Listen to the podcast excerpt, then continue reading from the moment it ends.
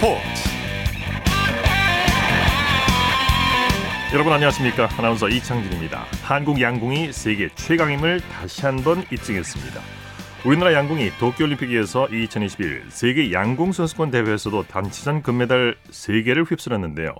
미국 사우스 다코다주에서 열린 대회 5일째 혼성 단체전 결승에서 안산과 김우진 선수가 러시아를 6대 0으로 완파했습니다.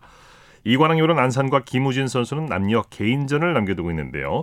안산 선수는 모레 열리는 개인전까지 우승하면 세계 선수권에서도 3관왕을 달성하게 됩니다. 남자 남녀 개인전에서 금메달을 획득하게 되면 한국 양궁은 2009년 이후 12년 만에 세계 선수권 대회 전 종목 석권이라는 대업을 이루게 됩니다.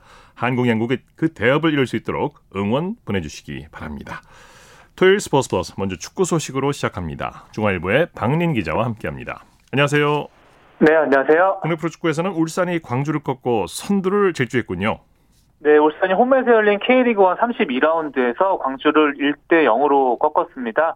어, 울산이 2연승을 달리면서 승점 61점으로 선두를 지켰고요. 어, 반면에 광주는 3연패 늪에 빠지면서 11위에 그쳤습니다. 네, 울산 공격수 이동준 선수가 자신의 실수를 직접 만회했죠.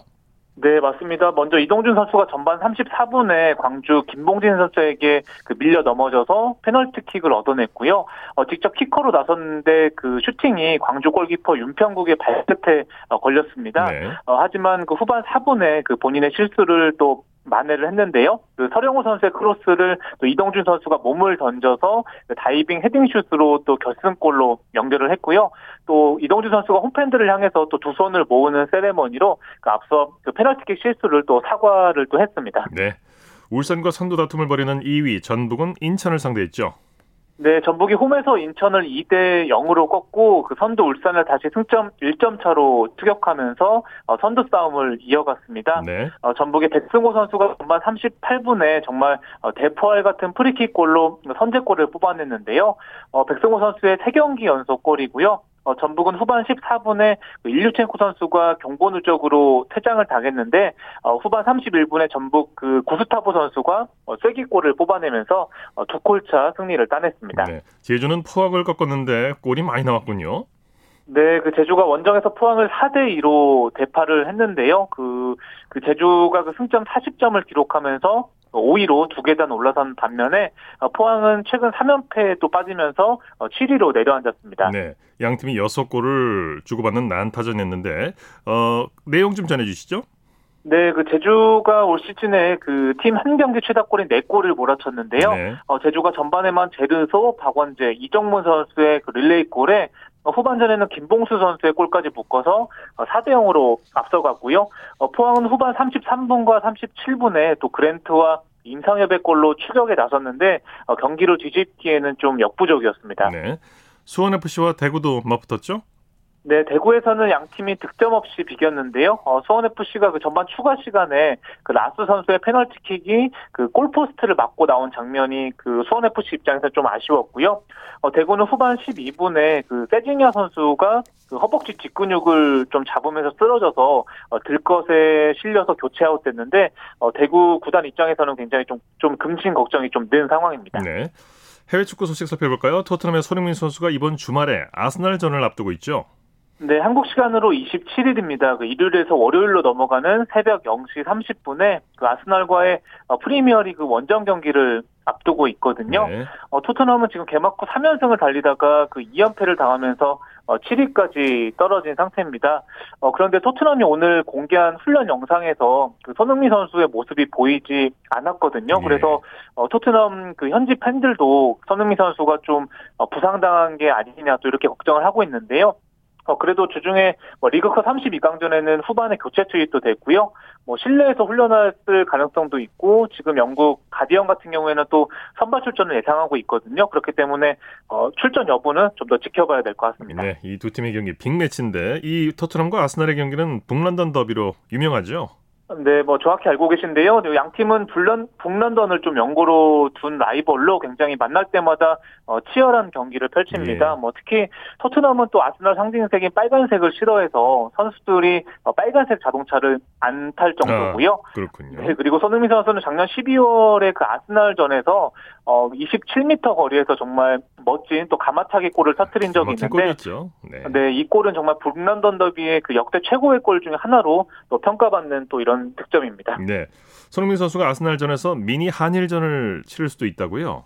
네, 아스날에는 일본 수비수 도미아스 선수가 있거든요. 이 선수는 올 여름에 이탈리아 볼료나에서 그 아스날로 이적을 했는데 어, 이적 후에 그 팀이 두 경기 연속 무실점을 펼치고 펼치면서 네. 현지에서도 굉장히 높은 평가를 받고 있습니다. 어, 이 선수의 그 주 포지션이 오른쪽 풀백이거든요. 그래서 네. 손흥민 선수가 왼쪽 공격수로 나설 경우에는 그 왼쪽 측면에서 정말 그 치열한 또 예. 미니 한일전이 어, 펼쳐질 가능성이 있습니다. 손흥민 선수를 맡을 가능성이 높군요. 자, 네. 이 프리미어리그에 성공적으로 안착한 울버햄튼의 황희찬 선수도 주말에 출격을 대기하고 있죠. 네, 황희찬 선수는 내일 밤 10시에 그 사우스템프턴과의 원정 경기를 그 앞두고 있습니다. 네. 어, 말씀하신 대로 황희찬 선수가 올 여름에 라이프치에서 임대가 됐는데 어, 세 경기 만에 정말 그 성공적으로 안착을 했거든요. 네. 뭐 데뷔전에서 데뷔골도 터뜨렸고 어, 주중에 리그컵 32강전에서는 또 처음으로 선발 출전해서 뭐 동점골에 어, 출발점 역할도 했고 어, 네. 승부차기도 성공을 했습니다. 어, 지금 울버햄튼이 1승 4패에 그치고 있기 때문에 황희찬 선수는 뭐 선발이든 교체든 이번에도 뭐 기회를 얻을 것으로 보입니다. 나올 가능성이 크죠. 손흥민 선수 토트넘의 경기와 겹치진 않나요? 시간적으로 어떻습니까? 네, 그 울버햄튼 경기는 내일 밤 10시고요. 아, 그리고 네. 손흥민 선수 경기는 그 하루가 넘어가서 자정 그 0시 30분에 열리기 때문에 네. 어, 황희찬 선수 경기가 끝난 다음에 또 토트넘 경기가 또 네. 이어집니다. 축구 팬분들은 이제 황희찬 선수 경기 보고 이제 손흥민 선수 경기를 볼 수가 있겠군요. 이 황희찬 선수가 구단 홈페이지 메인을 장식했다고요? 네, 그 울버햄튼이 홈페이지 메인 화면에 또 황희찬 선수의 인터뷰를 또 장문으로 게재를 했거든요. 네. 또 황희찬 선수는 또 구단과의 또 인터뷰를 통해서 어, 손흥민은 모든 한국 선수들의 롤모델이다. 또 이렇게 말하기도 했고요. 어, 또 황희찬 선수가 어, 팬들에게 재밌는 경기, 어, 스스로 만족하는 경기를 보여드리겠다. 또 이렇게 다부진 각오도 함께 밝혔습니다. 네. 프랑스 보르도의 황희조 선수도 요즘 골 감각이 절정인데요. 주말에 경기를 앞두고 있죠.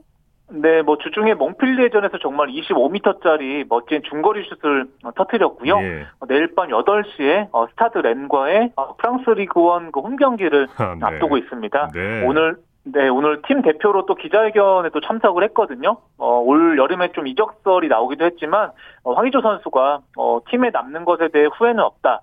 이렇게 말했고요.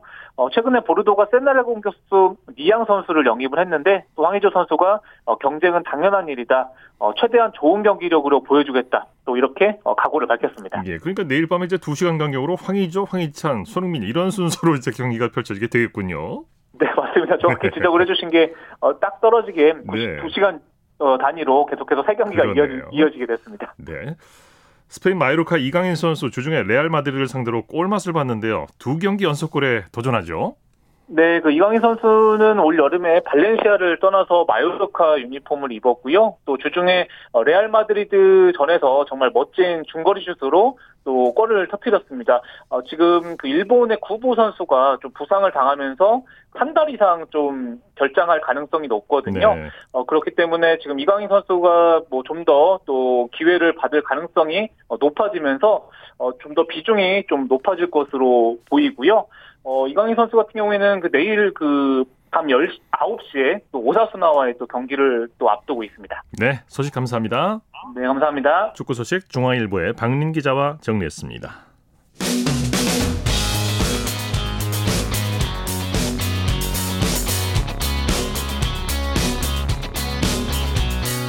따뜻한 비판이 있습니다. 냉철한 분석이 있습니다. 스포츠 스포츠 토요일 스포츠 스포츠 생방송으로 함께하고 계십니다. 9시 30분 지나고 있습니다. 이어서 한 주간의 해외 스포츠 소식 정리합니다. 월드 스포츠 연합뉴스 영문뉴스부의 유지호 기자와 함께합니다. 안녕하세요. 네, 안녕하세요. 올림픽에서 무려 10개 메달을 딴 미국의 수영 스타 KT 러데키가 미국의 한 대학 팀 코치로 데뷔했다고요? 네, 이 플로리다 대학이 지난 목요일 러데키가 자원봉사 코치로 활동할 예정이라고 발표를 아, 했습니다. 자원봉사군요. 네네. 학생들을 도우면서 2024년 파리올림픽 출전 준비도 병행할 것이라는 게 학교 측 설명인데요. 네. 어, 이 대학교 수영팀 감독인 앤서니 네스티가 어, 지난 도쿄올림픽 미국 대표팀 코치로 어, 러데키를 지도한 바 있습니다. 어, 러데키는 2016년 스탠퍼드 대학에 입학한 후에 줄곧 그 학교에서 훈련을 했는데요. 어, 최근에 학위를 따고 졸업한 만큼 이 동부 지역으로 넘어와서 가족들과 더 가까운 곳에서 지내겠다고 했습니다. 네. 어, 이 선수는 올림픽에서 금메달 7개를 포함해 총 10개의 메달을 땄고요. 세계 선수권에서도 15번 정상에 오른 전설적인 선수인데요. 예. 올해 24살인 러데키는 도쿄올림픽을 앞두고 은퇴설을 일축한 바 있는데 2024년 파리올림픽은 물론 2028년 로스앤젤레스 올림픽 출전도 고려하고 있다고 말했습니다. 예. 아프간을 탈출한 여자 태권도 선수 7명이 호주에 정착했다고 하죠. 네, 호주 태권도 협회는 7명의 선수가 멜버른에 도착해 격리 중이라고 지난 수요일 발표했고요. 어, 네. 이 선수들의 신상은 공개되지 않았습니다. 어, 전 호주 축구 국가대표 주장이자 현재 인도주의자로 활동 중인 크레이그 포스터가 호주 정부와 태권도 협회, 또 오세아니아 태권도 협회 등과 협력해서 어, 생명 위협을 받던 이 선수들을 데려올 수 있었다고 하는데요. 예. 어, 또 아프가니스탄의 여자 축구 대표팀 선수들도 최근에 호주 체류 비자를 받았다고 합니다. 네. 어, 한편 이 아프간을 점령한 탈레반 세력은 여성들의 체육 활동을 금지하겠다고 선언한 바 있습니다. 예. US 오픈 여자 테니스 단식에서 정상에 오른 엠마 라두카누가 코치와 결별했다고요. 네, 영국 매체가 현지 시간 금요일 라- 라두카누가 7월부터 함께했던 앤드류 리처드슨 코치와 헤어지기로 했다고 보도를 했는데요. 어, 리처드슨 코치는 라두카누가 어렸을 때 2년간 지도를 했고요. 올해 윈블던 대회 이후 다시 손을 잡았었습니다. 네. 어, 이 메이저 대회 우승 후에 국직한 대회에 나설 라두카누는 어, 좀 더 경험이 많은 코치가 필요하다고 느꼈다고 이렇게 전했는데요. 세계 랭킹 22위까지 올라간 라두카누는 어, 지금 모든 것이 새롭다면서 이 WTA 투어를 경험해본 지도자를 원한다고 했습니다. 예. 어, 다만 올 시즌이 끝나기 전에 새로운 코치를 선임하지는 않을 것이라고 했는데요. 어, 최근에 전 세계 1위 시모나 할렙과 헤어진 어, 대런 케이힐 코치가 물망에 오르고 있습니다. 예. 스키점프 월드컵 남자부 최다 우승 기록 보유자인 그레고어 슐리렌차워가 은퇴를 선언했네요. 네, 그렇습니다. 이 31살의 슐리렌차워가 자신의 웹사이트를 통해 어, 지난 수요일 인- 은퇴 의사를 밝혔는데요. 네. 최근 몇 달간 부상으로 고생을 많이 했지만 뭐 긍정적인 부분도 찾았다고 말했습니다. 이 선수는 스키 점프 월드컵에서 통산 53차례 53번 우승을 했는데요. 남자부 최다 우승 기록입니다. 하지만 2014년 12월 이후로는 무릎 부상 등의 여파로 월드컵 우승 횟수를 추가하지 못했는데요. 네. 올림픽에서는 2010년 밴쿠버, 밴쿠버 대회 단체전 금메달, 또 개인전 노멀힐과 라지힐 동메달을 땄고요. 4년 뒤 소치에선 단체전 은메달도 추가했습니다. 하지만 평창 올림픽 때는 단체전 4위로 메달을 따기는 실패한 적이 있습니다. 예. 내년 베이징 동계올림픽에 주- 도전하는 미국 선수들은 반드시 코로나19 접종을 마쳐야 한다. 이런 방침이 정해졌군요. 네, 그렇습니다. 미국 올림픽위원회가 지난 수요일 베이징 대회 참가 희망 선수와 지도자, 현장 직원, 또 훈련장이나 올림픽위원회가 운영하는 시설을 이용하는 이 모든 관계자들의 백신 접종을 의무화한다고 발표했고요. 어, 11월 1일부터 이 방침이 시행이 됩니다. 어, 베이징 대회만 국한되는 게 아니고요. 앞으로 열릴 모든 올림픽과 패럴림픽에 적용된다고 했는데요. 어, 미국 위원회는 선수들이 올해 12월 1일까지 백신 접종을 완료해야 된다고 했습니다. 네. 어, 베이징 대회 때는 약 240명 정도의 선수가 출전할 것으로 보이는데 각 종목별 예선 등에 참가하는 선수들까지 합하더, 합해서 모두 백신을 맞아야 된다고 합니다. 어, 올해 열린 도쿄올림픽 때는 어, IOC가 백신 접종을 의무하지 않았고 권고사항으로, 권고사항으로 정했었는데요. 미국 대표팀의 경우 600명 정도를 꾸려진 선수단의 83%가 백신을 맞고 대회에 출전한 적이 있습니다. 네. 소식 감사합니다. 네, 감사합니다. 월드스포츠 연합뉴스 영문뉴스부의 유지호 기자였고요. 이어서 한 주간 이슈가 됐던 스포츠계 소식을 집중 분석해보는 최동호의 스포츠 칼럼 시간입니다. 학폭 논란으로 물의를 일으킨 여프로배구 여자부의 이재영, 이다영 자매가 그리스에서 선수 생활을 어, 이어갈 거라고 해서 논란이 일고 있는데요. 스포츠 평론가 최동호 씨와 함께 오늘은 이 얘기를 자세히 나눠보겠습니다. 안녕하십니까? 예, 안녕하세요. 네, 그리스 언론에서 두 선수가 곧 파우크에서 뛰게 될 것이다 이렇게 보도를 했다고 하죠. 예, 그렇습니다. 빠르면 뭐 이번 주말, 그러니까 다음 주 정도는 이 ITC라고 하는 국제 이적 동의서가 발급될 거라고 어, 보도가 나오고 있거든요. 예. 자, 우선 이제 간단하게 정리를 해보면 이재영, 이다영 자매 이제 학교 폭력으로 자격정지 징계를 받았습니다. 네. 이전 소속팀의 흥국생명이 이 선수 등록을 포기하면서 자유계약 선수가 됐는데 이 국내에서는 이 두 선수를 영입할 팀이 없겠죠. 네. 예, 그래서 이제 두 선수가 그리스의 이 파오크라는 팀하고 계약을 했고요. 자, 문제는 이 파워크에서 뛰려면은 이 국제 이적 동의서 ITC를 발급받아야 되거든요. 네. 근데 배구협회가 ITC를 발급할 수 없다는 입장입니다. 음. 그래서 이 두 선수가 이 문제를 국제 배구연맹으로 가지고 갔는데 국제 배구연맹이 빠르면 내일까지 어, ITC를 발급할 것이다. 이렇게 이제 그리스 언론이 보도를 하는 거죠. 예. ITC가 발급되면 이재영, 이다영 선수 어, 그리스 파우크에서 뛸 수 있게 됩니다. 네. 배구협회는 국제 이적 동의서를 발급하지 않겠다는데 국제 배구연맹은 발급하겠다는 거죠. 예. 에, 배구협회와 국제 배구연맹의 판단이 다른 이유가 뭘까요? 어, 우선 이 배구협회는 해외 이적과 관련해서 어, 배구 유관 기관으로부터 징계 처분을 받고 집행 기간이 만료되지 않은 선수나 이 배구계에 중대한 피해를 끼친 선수의 해외 진출 자격을 제한한다. 네. 이 규정을 들어서 이 국제 이적 동의서 발급을 불허했거든요. 예. 근데 뭐 이 속사정은 이 규정도 규정이겠지만 이 배구협회가 이 국제이적 동의서 발급한 가장 큰 이유, 뭐 역시 여론에 대한 부담이라고 볼 수도 있겠죠. 예, 예. 어, 이 반면에 국제배구연맹은 여론에 대한 부담이 없습니다. 어, 또 이 원칙에 따라 판단하겠다는 건데, 이 국제배구연맹의 기본 원칙 중에 하나가 이 선수의 권익 보호이거든요. 네, 네. 그래서 해외 진출과 관련해서 심각하게 국제적인 분쟁을 일으킨 선수가 아니면 국제 이적 동의서를 발급하겠다. 뭐 이런 겁니다. 예. 자, 이 선수의 권익 보호를 우선한다는 국제 배구 연맹의 취지는 어느 정도 이해할 수가 있는데요. 예. 대한 배구협회가 징계를 주었는데 국제 배구 연맹이 징계 배경이나 취지는 인정하지 않는 건가요? 어, 그렇게 볼 수는 없겠죠. 근데 이 배구협회의 그 징계에 약간의 문제가 있었습니다. 이게 무슨 얘기냐면은 네. 이 배구협회가 이재영, 이대영 선수에게 무기한 국가대표 자격 박탈 징계를 내렸고요. 자, 흥국생명은 무기한 선수 자격 정지 징계를 결정했거든요. 네. 자, 그런데 이 배구협회 징계 결정에 절차적인 문제가 있습니다. 이게 뭐냐면은 뭐 이 징계는 당연히 근거가 있어야 되고요. 규정에 따라서 결정돼야 되는데 어, 이 배구협회가 지난 2월 15일에 입장문을 발표하면서 국가대표 선발 규정에 의거해 무기한으로 국가대표 선발에서 제외한다 이렇게 밝혔거든요. 예. 그리고 난 뒤에 23일 이사회, 그러니까 뒤늦게 23일 이사회에서 이 두 선수에 대한 징계를 사후에 의결한 겁니다. 음. 이사회에서 논의해서 결정해야 되는데 순서가 뒤바뀐 거죠. 네. 자, 그럼 누가 징계를 결정했느냐 이렇게 물어보면 이 배구협회 답변이 공색해지는 거죠. 그래서 배구협회가 나중에 우리는 징계를 주지 않았다고 강변하는 거군요. 예, 맞습니다. 야, 두 선수에 대한 징계에 문제가 있었다는 것을 협회가 스스로 인정하는 꼴 아닙니까? 맞습니다. 그렇게 되는 거죠. 그러니까 네. 이재영, 이다영 선수에게 징계를 주려면은 원칙적으로 하면은 이 배구협회가 이 스포츠 공정위원회를 개최해서 공정위원회에서 결정해야지 되거든요. 그런데 이 배구협회는 징계 결정을 먼저 내리고 나중에 이사회에서 어, 사후 승인을 받은 겁니다. 예. 근데 이번 이두 선수가 밉다고 하더라도 이 집행부 몇몇이 무효서 징계를 결정할 수 있는 거는 아니죠. 예. 예. 그러니까 누가 무슨 근거로 징계를 결정했냐?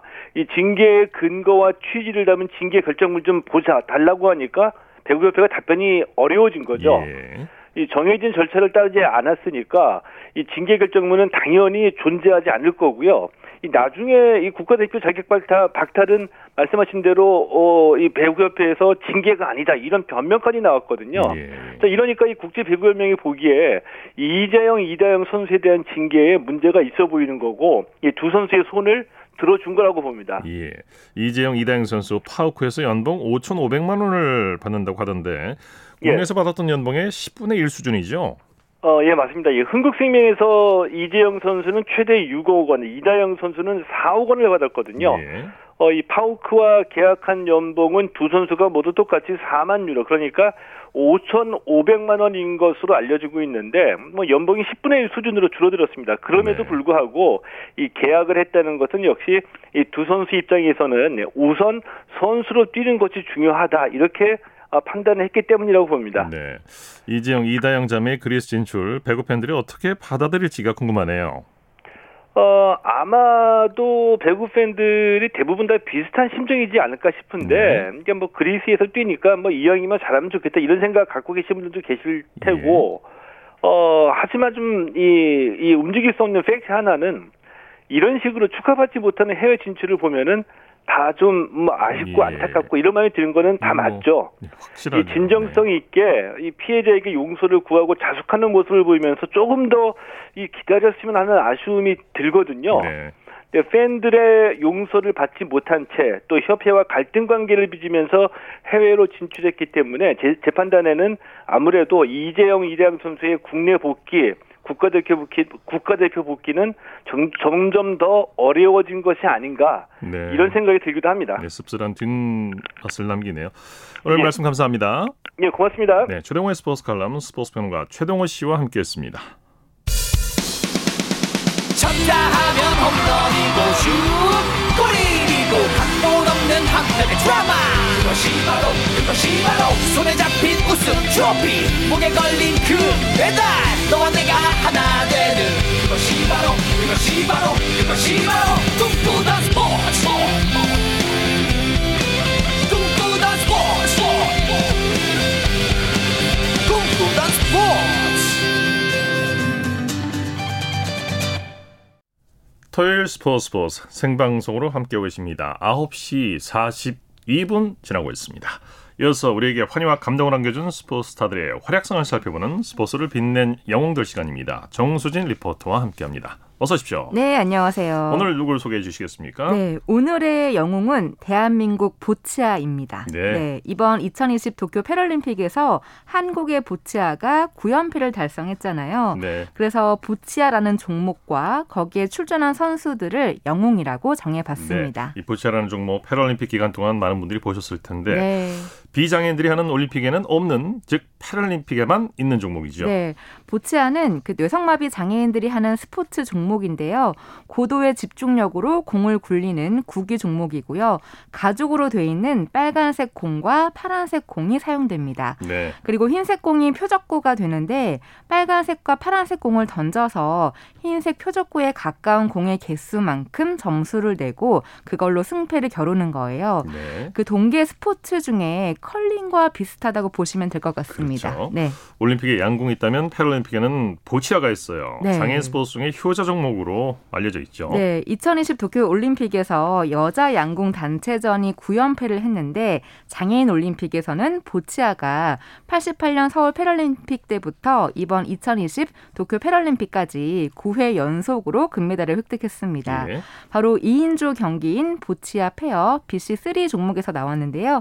금메달을 따는 그 장면과 함께 지난 5일 KBS 뉴스도 들어보시죠. 자, 자 가요. 일본.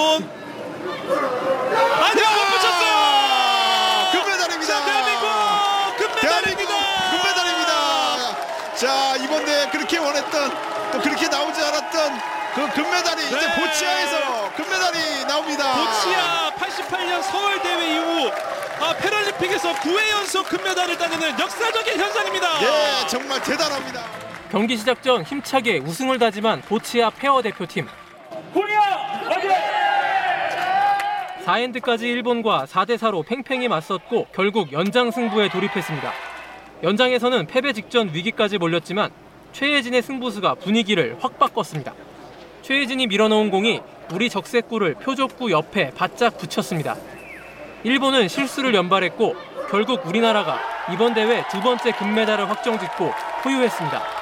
2016년 리우에서도 호흡을 맞추며 페어 종목 은메달을 땄던 선수들은 메달을 금메달로 바꾸며 기쁨을 만끽했습니다. 최혜진은 경기 파트너인 어머니와 벅찬 감격을 나눴습니다.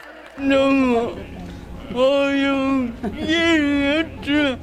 오빠 정호원은 리우 대회 개인전 금메달에 이어 2회 연속 시상대 맨 위에 서서 환하게 웃었습니다.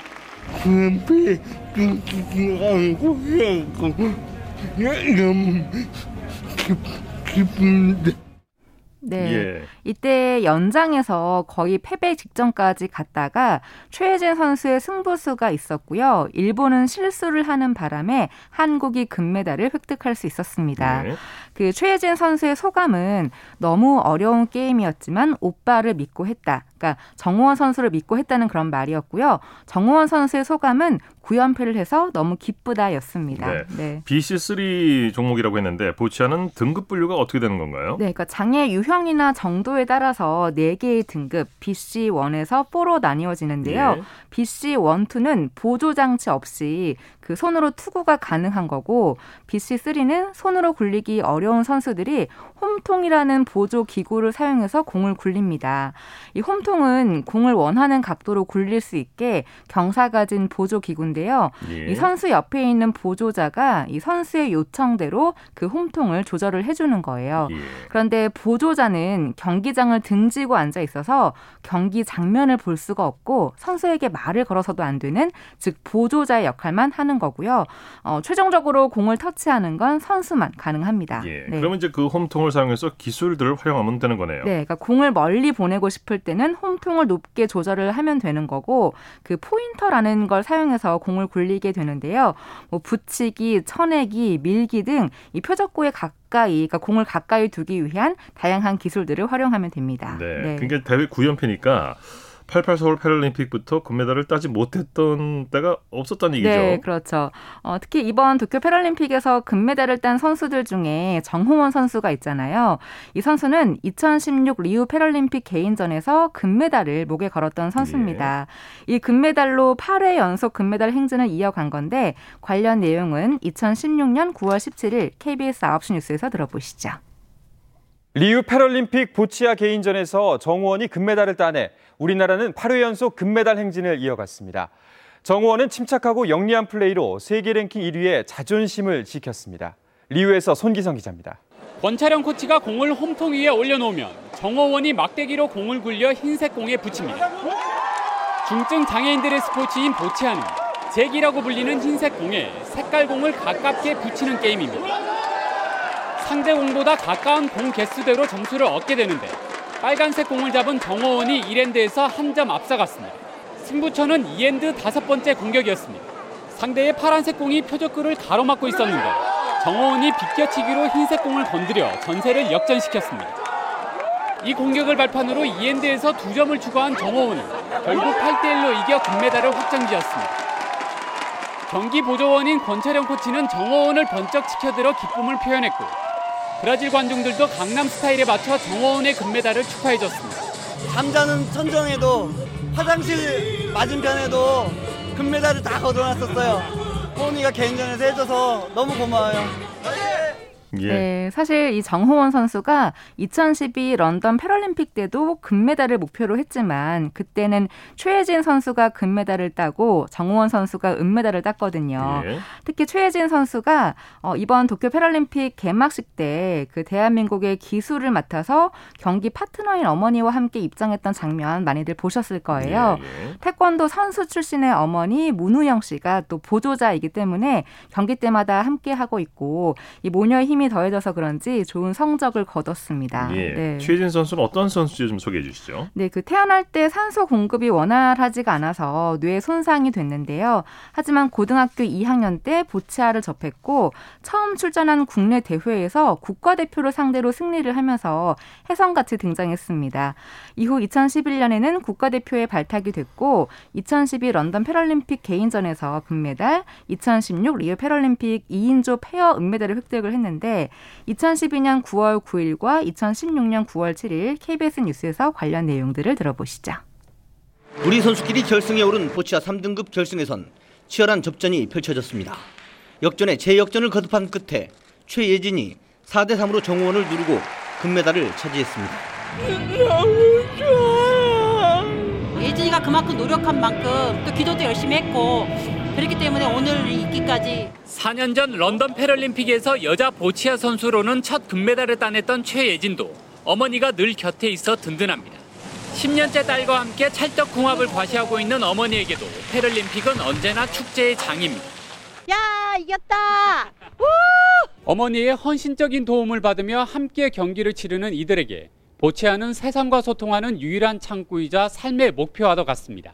리우에서 KBS 뉴스 손기성입니다. 네, 앞으로도 대한민국의 보치아의 금빛 행진을 위해서 많은 분들이 관심을 갖고 지켜봐 주시면 좋을 것 같습니다. 예, 스포츠를 빛낸 영웅들 정수진 리포터와 함께했습니다. 수고했습니다. 네, 고맙습니다.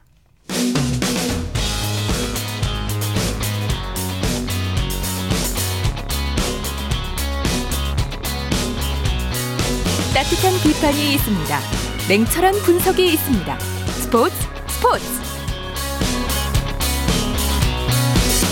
이어서 프로야구 소식입니다. 스포츠홀의 윤세호 기자입니다. 안녕하세요. 네, 안녕하세요. 오늘 잠실구장으로 가보죠. 한화의 기세가 좋네요. 오늘은 두산을 잡았죠?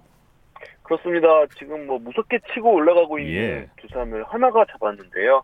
잠실구장에서 열린 경기에서 하나가 두산에 5대 1로 승리했습니다. 네. 그러면서 두산은 8연승에 실패를 했고요. 어, 하나가 지금 최하위지만 어제는 1위인 KT를 잡았고요. 예. 오늘은 또 두산까지 잡았습니다.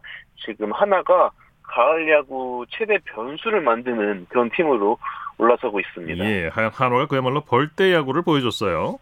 그렇습니다. 일단 선발 투수 김기중 선수가 어, 4와 3분의 2이닝 1실점으로 잘 던졌고요. 예. 그 뒤에 또 불펜 투수 6명이 줄줄이 나오면서 예. 승리를 완성했습니다. 예. 자, 수원으로 가보죠. 선두 KT와 LG가 무승부로 경기를 마쳤네요. 점수가 안 나왔어요. 네, 수원에서 좀 보기 힘든 기록이 나왔습니다. 예. 양 팀이 0대 0 무승부를 기록을 했는데요. 그러면서 KBO 리그 역대 20번째 무승부가 나왔고 예. 0대 0 무승부가 나왔고요. 어, 이 0대 0 무승부가 2015년 이후에 6년 만에 또 나온 기록이 됐습니다. 네, 보시는 팬들은 좀 답답하고 아쉬운 경기였겠어요. 양팀 선발 투수의 네. 자존심을 건 투수전이 펼쳐졌죠.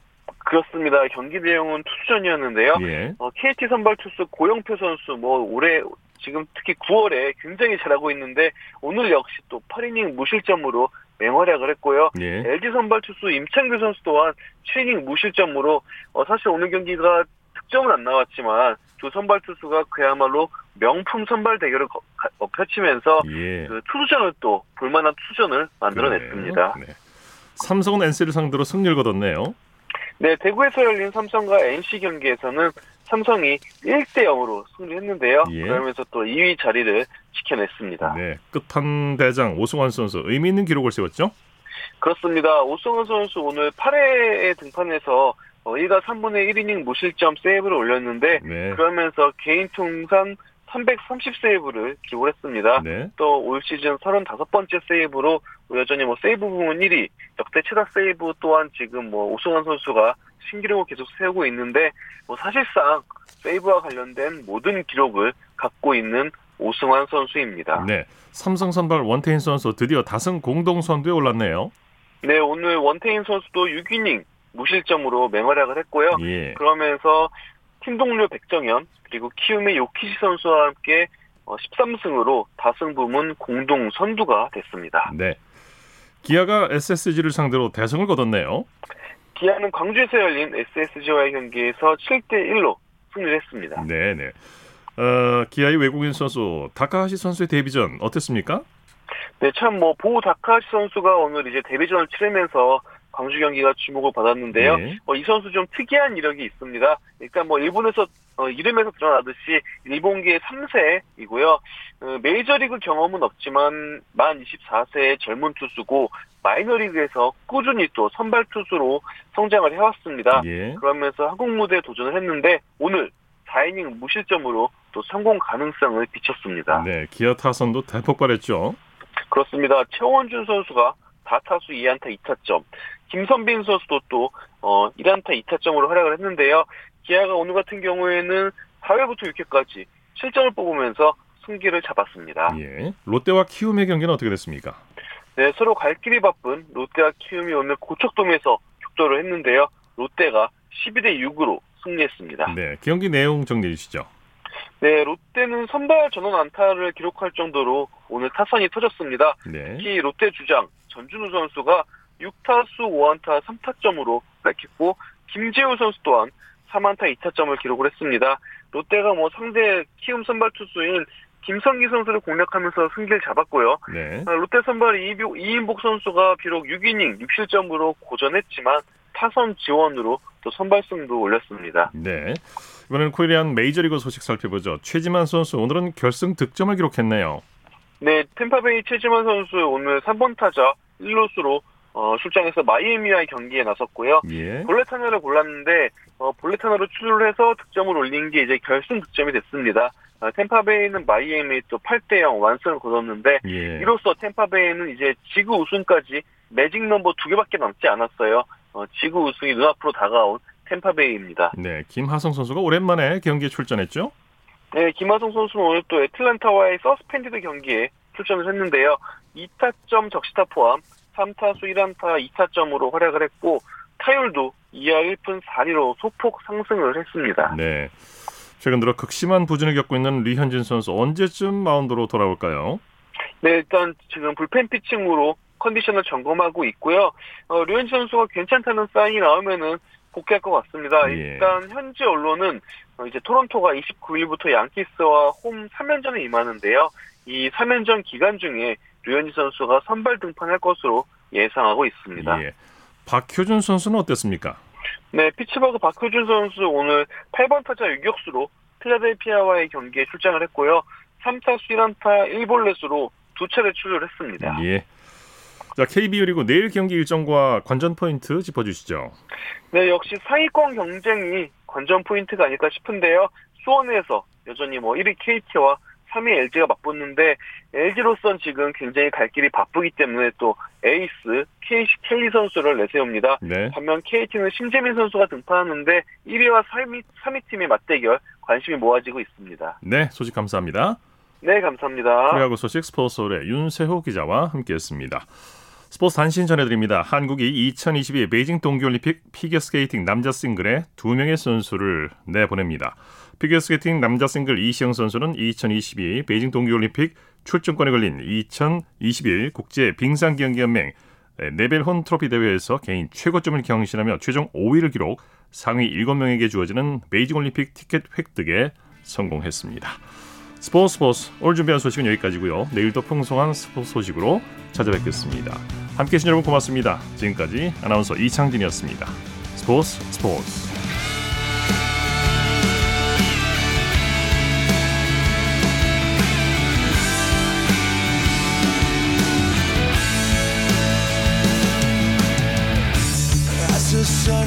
down in front of me, reminds me where I wanna be. With you and you alone.